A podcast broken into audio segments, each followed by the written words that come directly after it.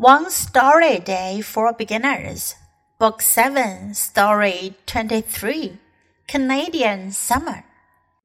Many years ago, when my aunt first came to Canada, the only thing she knew about Canada was that the weather was cold. When she arrived at the Toronto airport in July, she was wearing a winter coat. Soon she was sweating while waiting for the taxi. Why are you wearing a winter coat? The taxi driver asked. I thought Canada was cold. My aunt said slowly. Yes, but it's summer now, the taxi driver said and smiled.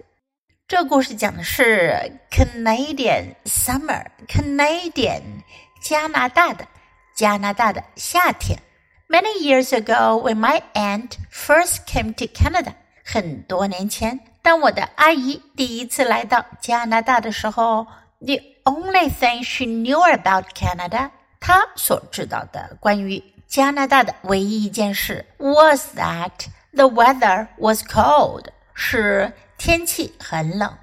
When she arrived at the Toronto airport in July，当她 七月份的时候到达多伦多机场，Toronto，多伦多是加拿大的一个城市。She was wearing a winter coat，她穿了一件冬天的外衣。Soon she was sweating while waiting for the taxi。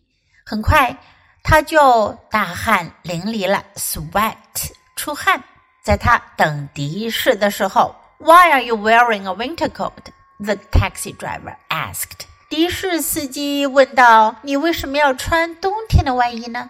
I thought Canada was cold. 我以为加拿大很冷。My aunt said slowly. 阿姨慢慢的说道：“Yes, but it's summer now.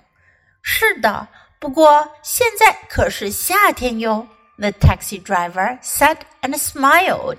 的士司机笑着说道：“Now listen to the story once again. Canadian summer. Many years ago, when my aunt first came to Canada, the only thing she knew about Canada was that the weather was cold. When she arrived at the Toronto airport in July, she was wearing a winter coat. Soon she was sweating while waiting for the taxi. Why are you wearing a winter coat? The taxi driver asked. I thought Canada was cold, my aunt said slowly. Yes, but it's summer now, the taxi driver said and smiled.